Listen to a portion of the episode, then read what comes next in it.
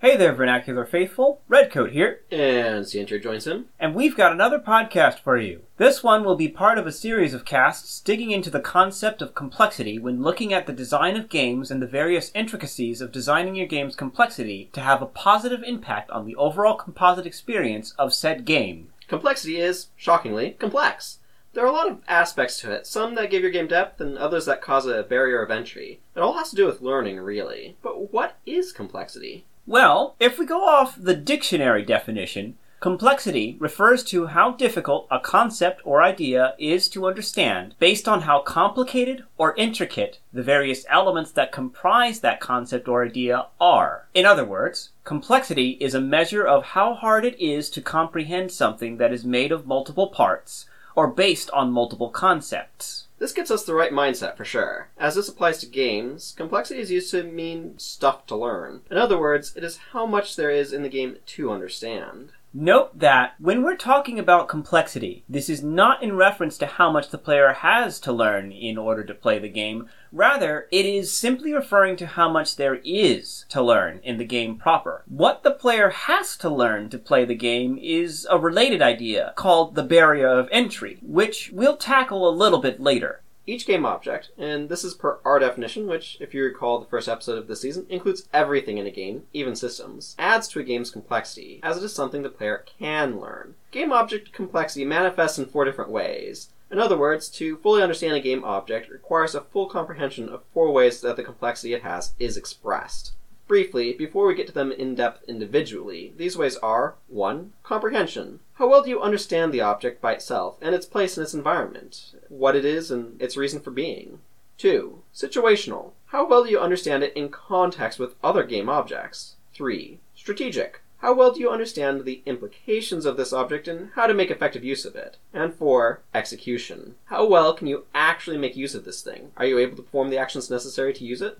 So let's dig in on these, shall we? First up, we have comprehension complexity. This is the base understanding of what a game object is and what it does with respect to the game as a whole. This can include things like understanding that you have the ability to jump and that it is for ascending, or that a potion is used to heal characters and that it is used to keep them from dying. One might initially think that most of the complexity that comes from comprehension is uninteresting and certainly not something to build a game around. However, puzzle games like Professor Layton and the Zero Escape series thrive on the concept of comprehension complexity, bringing in new objects and concepts for the player to try and understand with each new puzzle in the composite experience.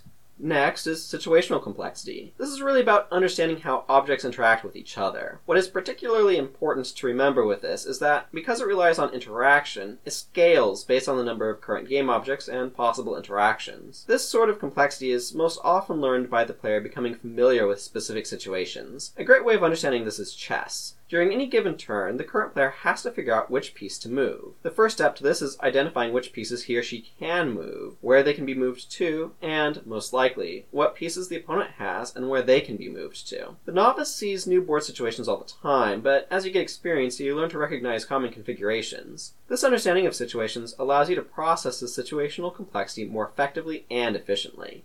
In general, there are three broad factors that create stress out of situational complexity. 1. Density, or how much there is to process in total. 2. Intricacy, or how many interactions there are to process. And 3. Time pressure, or how much time you have to process in. It is important, as a game designer, to understand the stress that your game's situational complexity is creating, for reasons that we'll delve into later on in this podcast.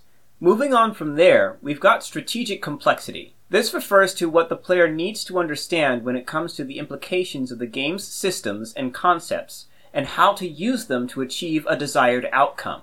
In essence, strategic complexity is how difficult it is for the player to make a decision that gets them closer to their goal. One example of this concept is in Pokemon, where there is a great deal of hidden information, so the player must decide what to do based on what they think the opponent is going to try to do to win. For instance, any Pokemon that the opponent throws out will have a resistance and a weakness. The basic strategy would be to attack the Pokemon's weakness, possibly knocking it out, and getting that much closer to winning. However, if the opponent decides to switch that Pokemon out for another that resists that attack, the player will deal significantly less damage and possibly take a counterattack that knocks their Pokemon out instead. Understanding the likelihood of either situation based on the opponent's proclivities and the current Pokemon on the field is a function of an understanding of the game's strategic complexities. Such calculated decision making doesn't just apply to turn based scenarios where the player has a great deal of time to consider the best plan of attack, but also in more reflexive games such as Street Fighter or Bayonetta, where a new strategic decision is made during each second of gameplay based on the flow of battle regardless of the time frame, deciding what scenario is the most likely outcome of an action and choosing what actions to take based on that decision is what strategic complexity is all about. It lives in the nuanced and subtle implications of the game's systems that allow the player to understand what the game or an opponent will do in response to their actions and how they will be affected.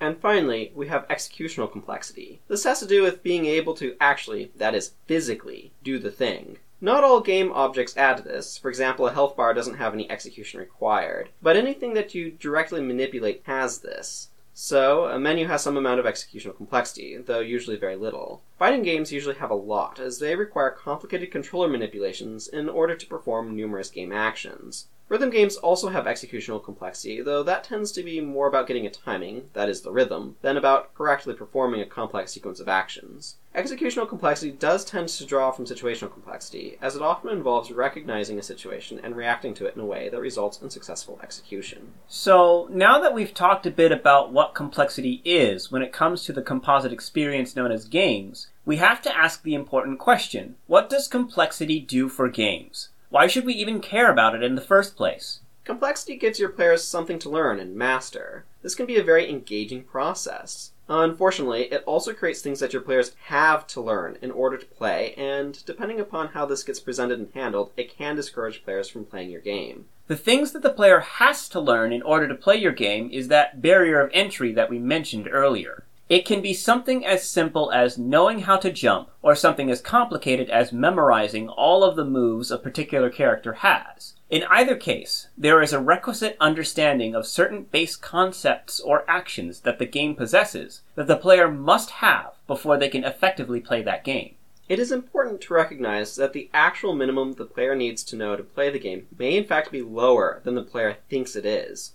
For example, a player may hear about all sorts of fancy moves in chess, such as castling or en passant, but you don't need to know these moves to play chess. You only need to know how turns proceed. White goes first, turns alternate between white and black, and you can only move one piece in a turn. How each piece moves, pawns only go forward, for example. That your pieces can't share a square, how to capture enemy pieces, and what check and checkmate are. Well, that's still a lot. There is also a lot that players don't need to know. They don't need to know any of the fancy advanced moves, as mentioned earlier, or any of the strategies, for example. So while there is a lot to learn to play chess, there's a lot that doesn't have to be learned in order to begin playing it. This is stuff that can be learned later, and much of it contributes to what we'd call the game's depth. Now, depth is the more positive outcome of complexity in your game. As Ciantier stated, it is the elements of play in your game that can enhance the play experience, but are not required for basic play of the game. This can include concepts like the specific effects of all the power ups in a shooting game, or the idea that counter hits enable different combos in fighting games. Generally speaking, depth is the measure of the amount of things the player can learn about playing your game. This aspect of learning new concepts and ideas to enhance play can grant the player a sense of accomplishment whenever they learn or master a new concept, possibly opening up even more concepts for the player to learn. Moreover, each new idea can further enhance the base play experience, allowing the player to get even more out of the game than they could before. An additional benefit of this learning process is it creates a sense of investment in a game. That it does. So you're probably wondering, now that I know how complexity affects level of depth and barrier of entry, how do I manage complexity in my game, Redcoat? To that I answer, ask the Ciantier. He knows.